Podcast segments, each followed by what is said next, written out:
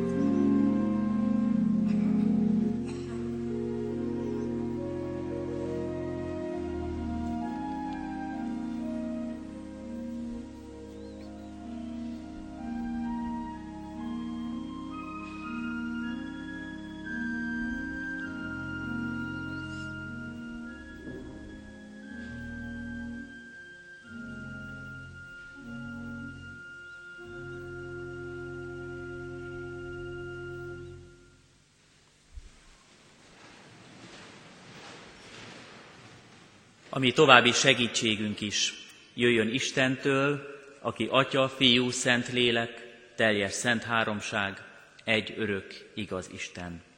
Amen. Kedves testvérek, valljuk meg hitünket, mondjuk el együtt egyetemes egyházunk hitvallását, az apostoli hitvallást. Hiszek egy Istenben, mindenható atyában, mennek és földnek teremtőjében, és Jézus Krisztusban, az ő egyszülött fiában, ami Urunkban, aki fogantatott Szent Lélektől, született Szűz Máriától, szenvedett Poncius Pilátus alatt, megfeszítették, meghalt és eltemették.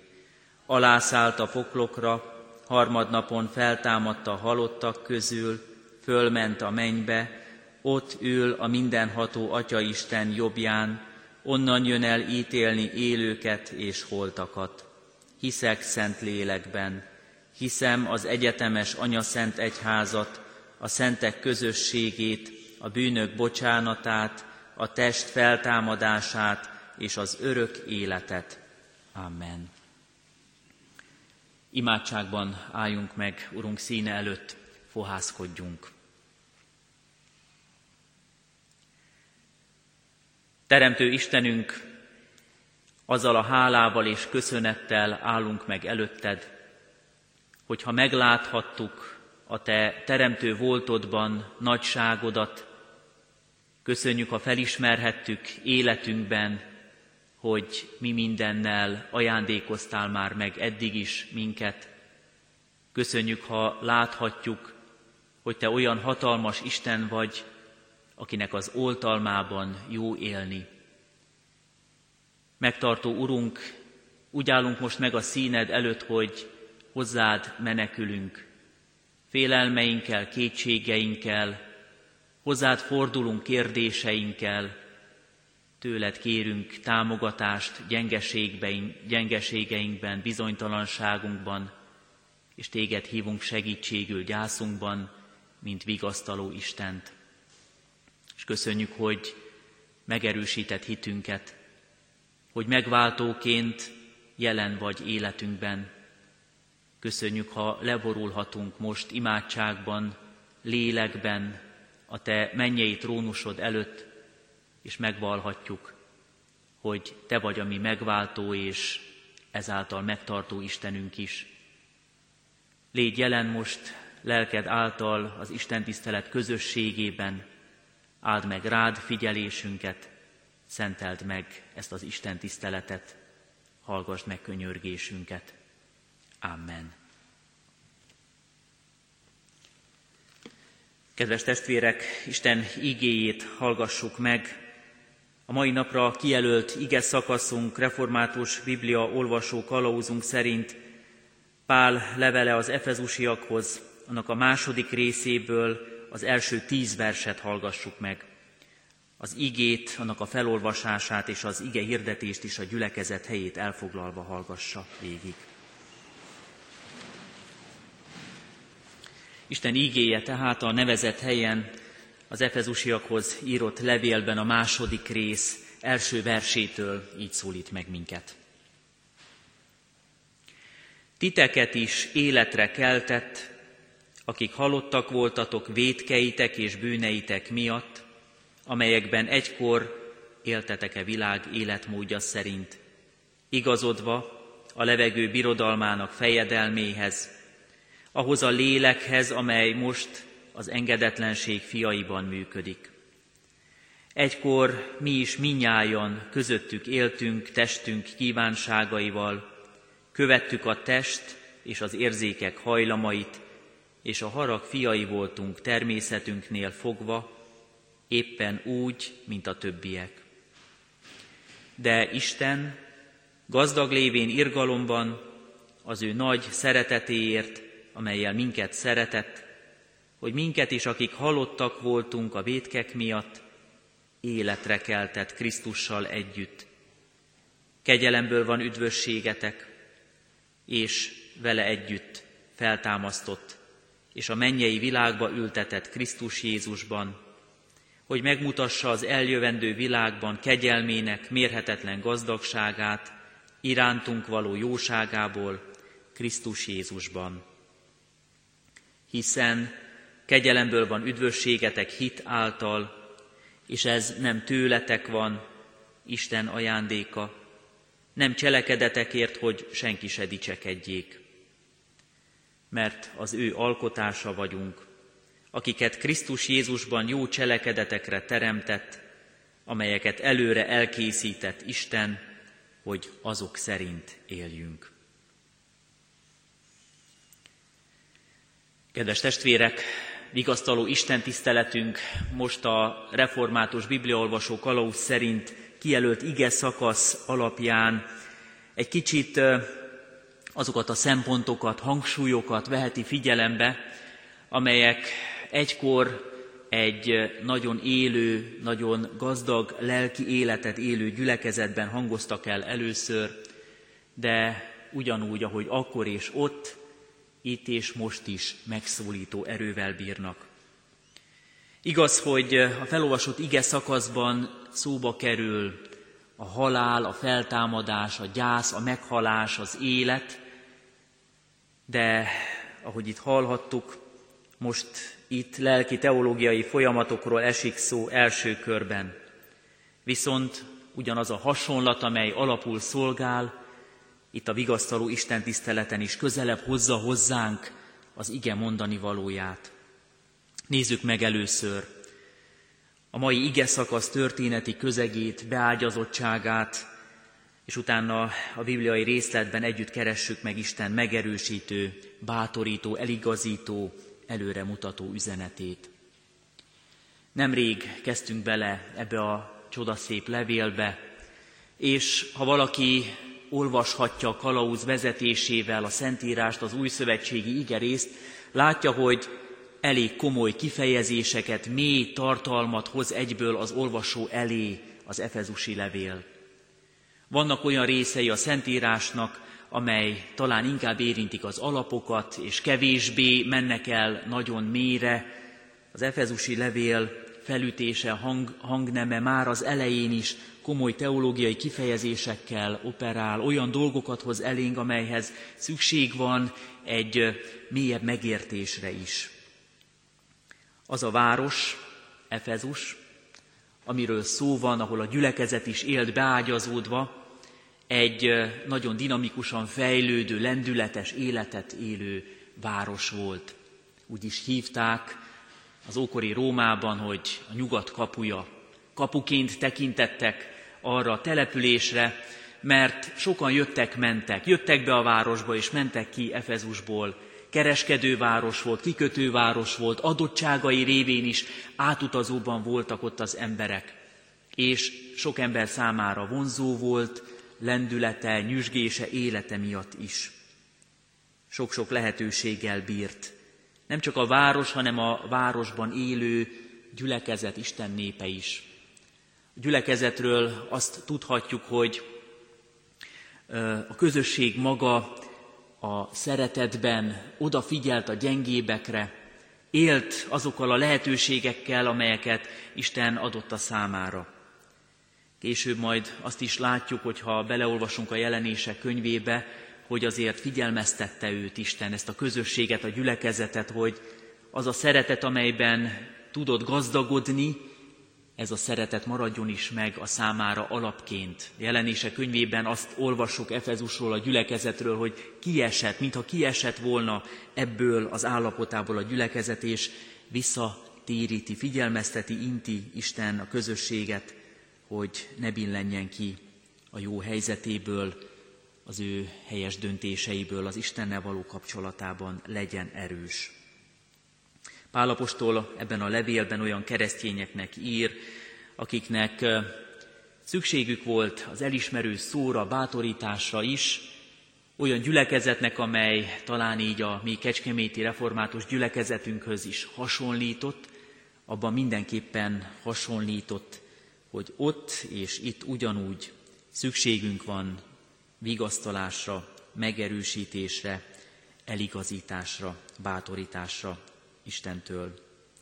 Mert ott és itt az ember el tud csüggedni, elfárad, meggyengül. Gyakran élhetjük át azt, hogy szükségünk van arra az erőforrásra, amit az Isten kínálhat fel a számunkra. És az ige és minden keresztény gyülekezet az Istenben találhatja meg ezt az erőforrást, és rámutat. Az apostol Istent a vigasztalás, az irgalom atyaként mutatja be, és úgy beszél a közösségnek az ige részben is, arról az Istenről, aki az ő Istene és megváltó Ura, hogy nála kell keresni a feltöltődés, a megigazítás, a megigazulás minden forrását. És a vigaszt is mondjuk ki most ezen a mai Isten tiszteleten.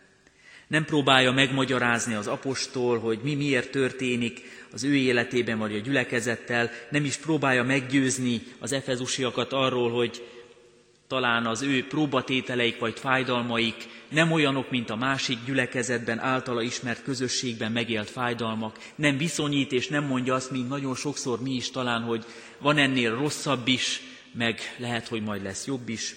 Egyszerűen csak átadja az üzenetet, akármilyen élethelyzetben is vagy, akárhol legyél is, van megoldás, vigasztalás az Istennél a te számodra is. Ez az egyik tény és kijelentés a mai igénkben, amit megfogalmazhatunk és magunkkal vihetünk, megerősödve, ismét elköteleződve ebben.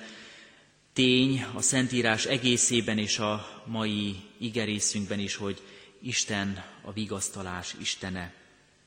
Az irgalom atya minden vigasztalás Istene kész arra, hogy elérjen minket bármilyen élethelyzetben legyünk. Ha éppen most a gyász, a szomorúság állapotában vagyunk, különösképpen is rászorulunk Istennek erre az ismeretére. Mikor lehet szükségünk vigasztalásra? Általában és mindig. A hiányaink mentén. Amikor úgy érezzük, hogy valami sosem adatot meg nekünk, pedig hiával vagyunk annak, nagy szükségünk lenne rá, amikor úgy érezzük, hogy nem teljes az életünk valami miatt. És szükségünk van Isten vigasztalására a veszteségeink mentén is. Amikor átéljük és megéljük, hogy valamit elszakítottak tőlünk, valamit elveszítünk. Amikor egy gyászban éljük azt meg, hogy valakit elveszítünk. És a fájdalmaink mentén nagyon is rászorulunk az Istenre, mert ő tud igazán és nagyon, teljesen, odaadóan vigasztalni minket.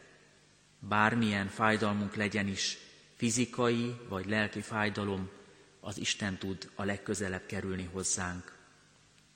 És szükségünk van rá, amikor magányosak vagyunk ami lehet éppen az előző felsorolás miatt, a fentiek következménye, hogy valamilyen hiányt élünk át, valamilyen veszteséget élünk meg, fájdalmunk van, és ezért nagyon magányosak vagyunk.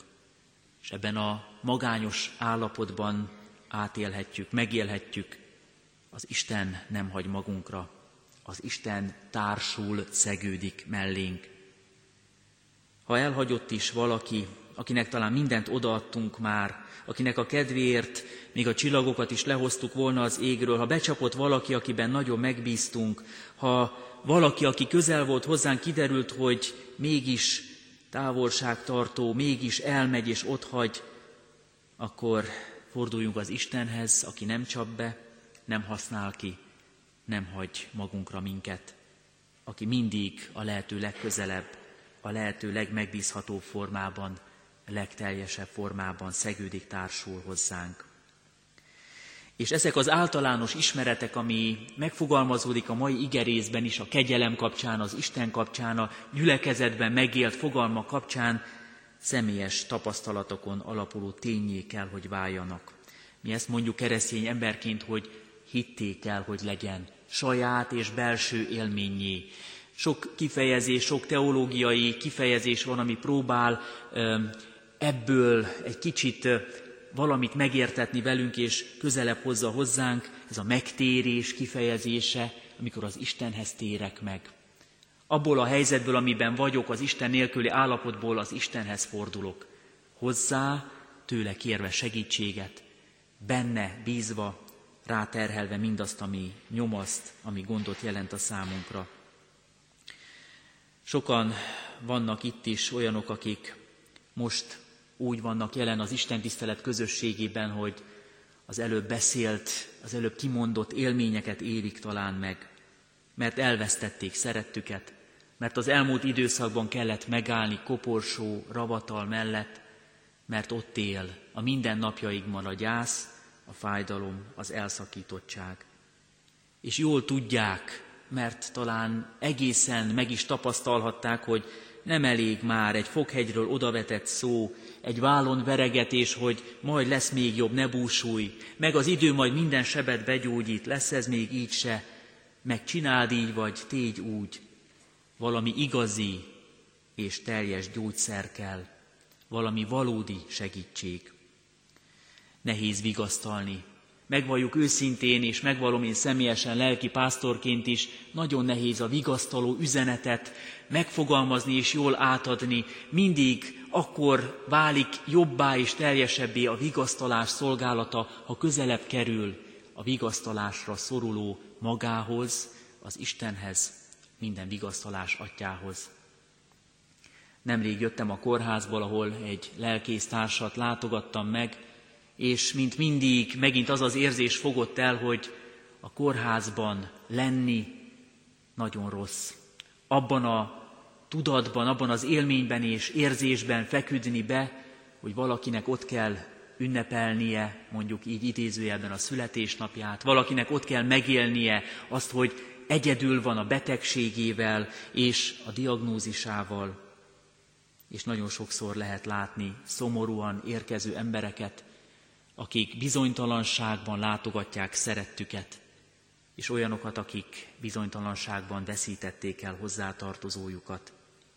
És nehéz vigasztalni akkor is, hogyha keresztény emberrel, lelki társal találkozunk, és az ő gyászában vagyunk mi is jelen, mert megterhel minket a másik fájdalma. Szintén mai beszélgetés volt valakivel egy másik gyülekezeti közösségből, aki szeretett testvérét veszítette el. Még nincs egy éve, még nem telt el a gyász év sem.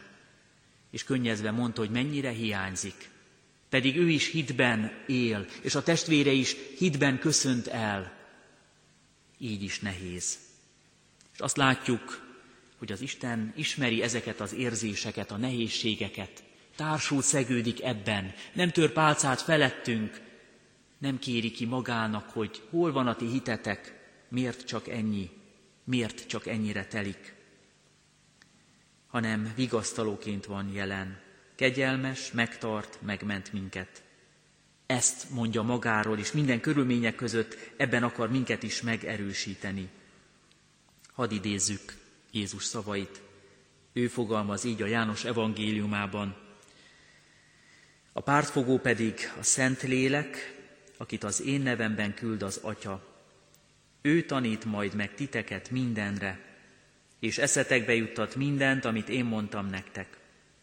Békességet hagyok nektek. Az én békességemet adom nektek, de nem úgy adom nektek, ahogyan a világ adja. Ne nyugtalankodjék a ti szívetek, ne is csüggedjen. A mai ige szakaszunk erről a békességről, megbékélésről, az Istenben elnyert állapotról beszél, amikor azt mondja, hogy hiszen ti a bűneitek miatt halottak voltatok, de a hit által Jézus Krisztusban az ő kegyelme miatt új életet nyertetek. És ebben az új életben élhettek, ebben az új életben tekinthettek előre, akár a halált is, látva, megélve szeretteitek, vagy a saját halálotok kapcsán kimondhatjátok, hogy az Isten kegyelme megtartó kegyelem a földi életben és a mennyei életre hív el minket. Ennek a, az Istentől jövő a Szentlélek által kapott vigasztalásnak tehát a tartalma egyrészt az, hogy nekünk szükségünk van Istenre, az ő szeretetére. Enélkül, a szeretet nélkül az életünk elszárad, elsorvad. Olyanok vagyunk nélküle, mint a növény, amely nem kapja meg az éltető vizet. Isten szeretetére vágyik minden ember, felismerve, vagy kimondva, vagy letagadva, ezt a szeretetet nem lehet máshol pótolni, csak tőle lehet megkapni. Másrészt azt is jelenti ennek a vigasztalásnak a tartalma, hogy az Isten szereti ezt a világot. Sokszor idézzük, és jó kimondani, akár minden Isten tiszteleten újra és újra, úgy szerette Isten a világot, hogy az ő egyszülött fiát adta, hogy aki hisz ő benne, el ne vesszen, hanem örök élete legyen. Isten ilyen jó szándékkal, kegyelemmel közelít az ember felé, igazságos és kegyelmes, szerető mennyei atyaként. És hozzá tartozik a vigasztalásunkhoz, hogy most már ismerhetjük az utat. Ismerhetjük azt az utat, amin járni lehet és szabad. Jézus mondja, minden temetésen szoktuk idézni is, én vagyok az út, az igazság és az élet, senki sem mehet az atyához, csak is én általam. És kimondhatjuk, hogy az Isten vigasztalásának tartalmában ott van az, hogy ő mindig meg akarja újítani bennünk a hitet, mindig meg akar erősíteni minket. Van egy ilyen igerész is a Szentírásban, amely azt mondja, hogy az Isten kegyelme minden reggel megújul, nagy az Isten irgalma, amit irántunk felmutat. Nem felejtkezik el rólunk, számon tart minket, gondja van ránk, napról napra részesít minket ebben a gondoskodásában. És az Isten vigasztalásának a tartalmait ezen a vigasztaló Isten tiszteleten is újra hadd fogalmazzuk meg, hogy van helyünk a mennyei világban. Van helyünk, mert elkészítette, gondolva ránk is az Isten. Azt mondja ilyen értelemben is Jézus, hogy tulajdonképpen hazamegyünk hozzá. Sok lakóhely van az én atyám házában. Ha nem így lenne, megmondtam volna nektek, elmegyek, hogy helyet készítsek, és ahol én leszek, ott lehettek ti is. És az is része, tartalma Isten vigasztalásának, hogy letöröl szemünkről minden könnyet. A jelenések könyvében olvassuk így, íme az Isten sátor az emberekkel van, és ő velük fog lakni, ők pedig népei lesznek, és maga az Isten lesz velük, és letöröl minden könnyet a szemükről, és halál sem lesz többé, sem gyász, sem jajkiáltás, sem fájdalom nem lesz többé, mert az elsők elmúltak. Kedves testvérek, foglaljuk össze most itt a mi vigasztaló Isten tiszteletünkön is a mai igét, mai igében kapott megerősítéseket. Hihetjük és valhatjuk, hogy Isten kész kiárasztani ránk az ő szent lelkét, akarja, hogy megerősödjünk hitünkben, gyógyítani szeretne és vigasztalni minket, úgy, ahogyan csak ő tud. Hisszük, hogy van gyógyulás, újrakezdés Isten kegyelméből, hogy van megbékélés és erő mindannyiunk számára, hogy ő ma is köztünk van, gyógyít, meghallgatja a mi imádságunkat. Sok minden titok a számunkra, hitáltal elfogadható és megélhető, de bizonyosság, az életrendje. Szoktuk mondani, hogy ahogy megszületünk, úgy meghalunk, és most íme sokan azért vagyunk itt, mert ennek a rendnek a szomorúságát élhetjük meg. De az isteni ige rendje az, hogy van örömhír is, van vigasztalás ehhez. Az örömhír, az evangélium, amit hirdethetünk ezen az Isten tiszteleten is, hogy az Isten rendje szerint, aki megszületik erre a földre, annak hirdettetik a feltámadás és az örök élet evangéliuma. Krisztusban új életre hív el minket a mi Istenünk. Adja az ő vigasztaló kegyelmét, az erőt, a békességet, adja az áldott emlékezést is most ezen az estén, és életünk minden napján segítsen így bennünket. Amen. Kedves testvérek, most a vigasztaló Isten tisztelet keretében gyülekezetünk rendje szerint helyünkön maradva egy csendes percben vigyük imádságunkat Isten elé. Kiki személyes fohászát, kérését, imáját fogalmazhatja meg, és a csendes percben az orgona játékát, szolgálatát hallgathatjuk.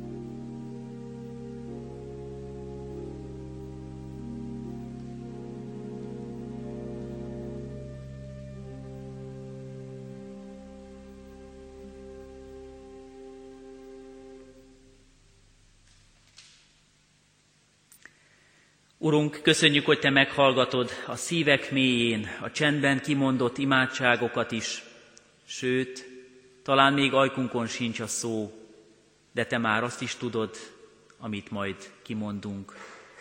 Istenünk, hálát adunk neked azért, ha jön tőled számunkra biztatás és erő. Köszönjük, ha letehetjük előtted terheinket, és ebben a körben és közösségben is felét fordulunk, és a gyász terhét hordozókért imádkozunk együtt, könyörülj rajtunk, vigasztaló lelkeddel állj a gyászolók mellé. Köszönjük, Urunk, hogy most is meghallgatod imádságunkat. Amen. Fennállva együtt mondjuk el a mi Urunktól tanult imádságunkat is. Mi, Atyánk, aki a mennyekben vagy, szenteltessék meg a Te neved, jöjjön el a Te országod, legyen meg a Te akaratod, amint a mennyben, úgy a földön is. Mindennapi kenyerünket add meg nékünk ma, és bocsásd meg védkeinket, miképpen mi is megbocsátunk az ellenünk védkezőknek, és ne védj minket kísértésbe, de szabadíts meg a gonosztól, mert tiéd az ország, a hatalom és a dicsőség mind örökké. Amen. Gyülekezet foglalja el a helyét, és hallgassuk most meg azoknak a neveit, testvéreink, szeretteink neveit, akiktől búcsút vettünk az elmúlt hetekben, július végén és augusztus hónapban, illetve szeptember elején.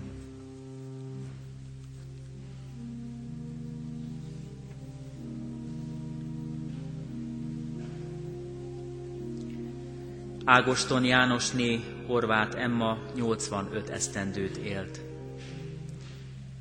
Boksa Lázár Lászlóné Mészáros Mária 81 esztendőt élt. Csapó Kálmánné Zámbori Erzsébet 73 évet élt. Cseh János 72 esztendőt élt. Csurik Sándorné Zsákai Sára 90 évet élt. Egri János 69 esztendőt. Gyulai Elek 91 évet. Dr. Kardos Jánosné Vitéz Berényi Márta 88 esztendőt. Markó Marton Józsefné Gál Terézia Judit 87 évet. Merász Mihály Imre 83 esztendőt. Piros György 81 évet. Pogány Mihály 85 esztendőt. Szemerédiné Pór Margit 38 évet. Szolga József 53 esztendőt. Szucsánné Bernát Márta 52 évet. Tohai Lászlóné Szabó Mária 79 esztendőt. Tóth Károly 75 évet. Tóth Mihály 72 esztendőt. Isten adja vigasztalását a gyászolóknak.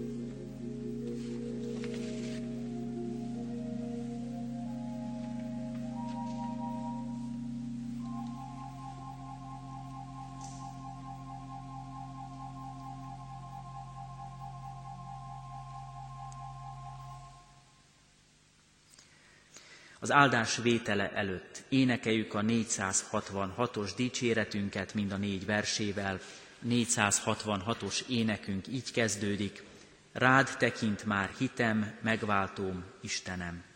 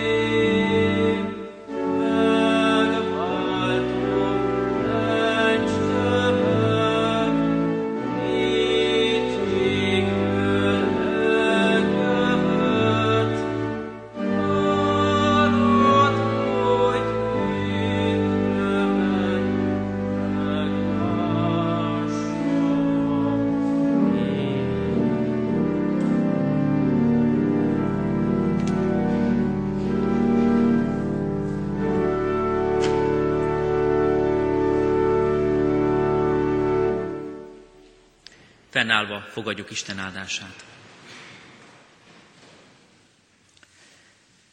Istennek népe, áldjon meg téged az Úr, és őrizzen meg téged. Ragyogtassa rád orcáját az Úr, és könyörüljön rajtad. Fordítsa az Úr az ő orcáját tereád, és adjon békességet néked. Amen.